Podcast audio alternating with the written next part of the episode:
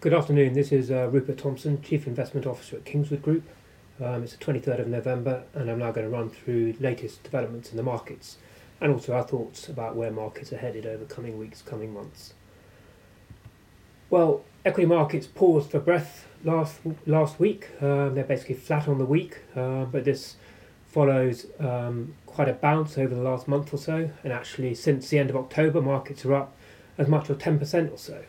And the rally started off on the back of you know Biden's victory in the States, but has gathered momentum on the back of the increasingly good news from vaccines. Um, and we sort of had further good news on this front today. Um, last week and the week before we had news that the Pfizer vaccine uh, was ninety-five percent effective, as is indeed the Moderna vaccine. And today we've had news that the Oxford Astra vaccine is around or up to uh, ninety percent effective. And the good news with this latest vaccine is that, unlike the other ones, it doesn't actually have to be stored at super cool temperatures. So the vaccine news is definitely positive. Um, the markets have taken heart from this, and it has to be said at Kingswood we're also taking heart from this and think that this is a bit of a game changer, and it does make um, the prospect of a strong global economic recovery next year that much more certain than it was. The bad news though is still that um, obviously this is all um, a few months away. Um, sure, the vaccines may start to be rolled out possibly as soon as the next few weeks, but Um, this is obviously not going to do a whole lot in terms of dealing with the current surge of infections in the U K and Europe and the States. In the U K and Europe, it has to be said, um, the latest infection numbers have turned down a bit, but in the States, they're still rocketing upwards, um, which is clearly going to be a drag on that recovery over the next sort of two or three months. And in the case of the U K and Europe, actually, we had numbers out today Uh, very much confirming that um, the lockdown measures introduced in the last few weeks have taken their toll. And we saw business confidence uh, move back into recessionary territory in November.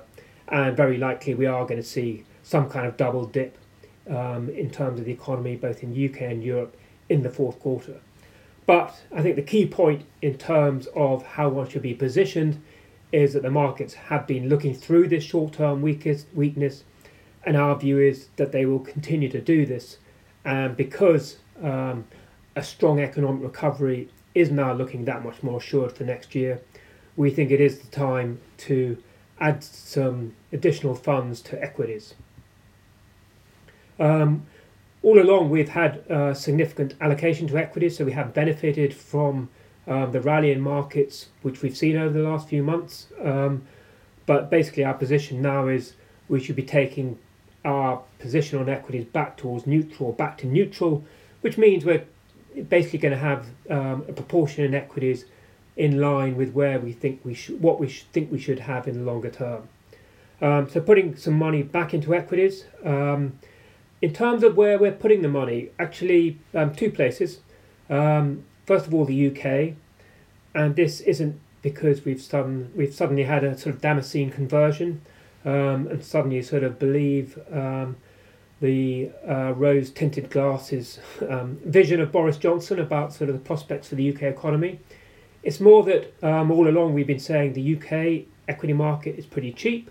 Um, it trades on a price-earnings discount to the rest of the world of around twenty-five percent. Uh, the norm over the last decade is around ten percent. So U K equities look cheap. And what we've started to see in the last few weeks in this rally is a rotation out of the sort of more expensive bits of the market, the high growth sectors such as technology, into the cheaper markets and the cheaper sectors within the market and the more cyclical sectors within the market. So we've seen a rotation out of sectors such as technology into sectors which have lagged, um, and you're talking about sort of the banks, um, industrial sectors and basic materials sectors, commodity sectors. And essentially, we think uh, this move has further to go um, over the coming next six to twelve months or so. Um, essentially, strong and improving growth is normally pretty good background for these sort of beaten up um, laggard sectors, these more cyclical sectors. And essentially, we think U K equities should benefit on the back of this. Um, so it's more just that if you're looking for value, um, then the U K is an obvious sort of port of call, rather than we're suddenly sort of turned optimistic on the U K recovery. And we have started to see um, a bit of outperformance from the U K. So um, basically, we don't think there's any reason to sort of remain quite as cautious on the U K as we have been. The other area adding to is the States. Um, and again, for a while now, we've been cautious on the States because of their valuations. And this isn't, um, again, sort of us massively changing our view on that front. It's more that within the U S market, all along, there's been bits, just like with every other market, bits which have lagged and bits, most notably the tech sector, which have done exceptionally well. Um, and essentially, we now think it's time to rotate um, into these cheaper areas, which have uh, lagged significantly. So our new allocation will be very much focused on these values, on these value areas within the U S market.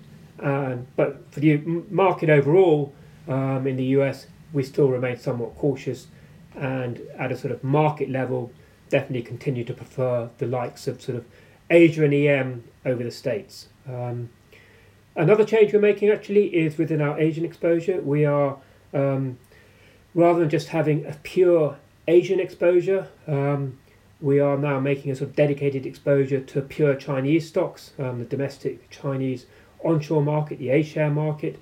And essentially this is because we think um, the strong performance of the Chinese economy will probably continue, and also just the sheer size of the Chinese equity market and the fact it is underrepresented, severely underrepresented in the global indices. So making more specialised allocation to China out of our more general Asian allocation. On the fixed income side, um, this is where we're taking the money in terms of funding our equity, increased equity exposure. And essentially we're um, taking it from uh, short maturity, high quality U K corporate bonds, where we think sort of return prospects are pretty minimal. And then the final change we're making actually is to add a bit of inflation-linked bond exposure into our fixed income heavy uh, portfolios. The lower risk portfolios, which are basically fixed income, have not got a lot of inflation protection or very little inflation protection, whereas the higher risk portfolios have got more of an equity exposure, and that in itself provides inflation protection. So we're adding some inflation-linked bonds into um, our lower risk portfolios.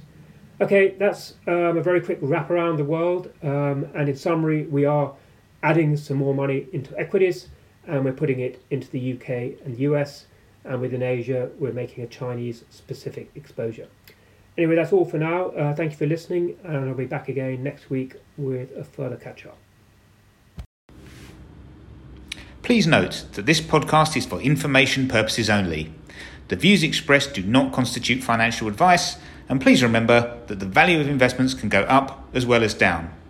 How an investment performed in the past may not be the same as how it performs in the future, and there may also be tax implications. Should you require advice, please speak to a qualified financial advisor.